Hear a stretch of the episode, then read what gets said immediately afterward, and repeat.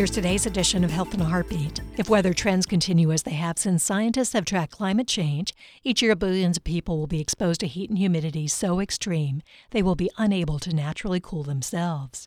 Since the Industrial Revolution, when humans began to burn fossil fuels to power machines and factories, global temperatures have risen about 1 degree Celsius or 1.8 degrees Fahrenheit.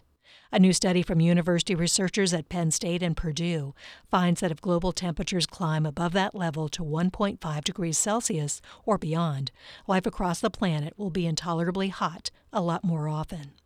The Penn State researchers found in 2022 that the extreme heat our bodies can stand is lower than previously believed. The more accurate limit is closer to 87 degrees Fahrenheit and 100% humidity. Those are wet bulb temperatures, or the temperature air will cool to when water evaporates into unsaturated air. If you spent any time in the South, you may have felt humidity so high that the sweat on your skin won't evaporate. The air feels heavy and wet. The newer study suggests that at current warming levels, the U.S. will experience more heat waves, although they won't likely surpass human limits as often as in other parts of the world. However, if more pessimistic global warming predictions pan out, heat and humidity beyond our tolerance would begin to affect the eastern seaboard and the middle of the United States, from Florida to New York and Houston to Chicago.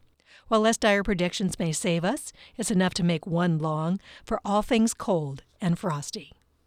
This edition of Health in a Heartbeat is brought to you by University of Florida Health, committed to advancing excellence in patient care, research, and education, and by WUFTFM. For more information or to subscribe to our weekly e newsletter, please visit our website, heartbeatradio.org.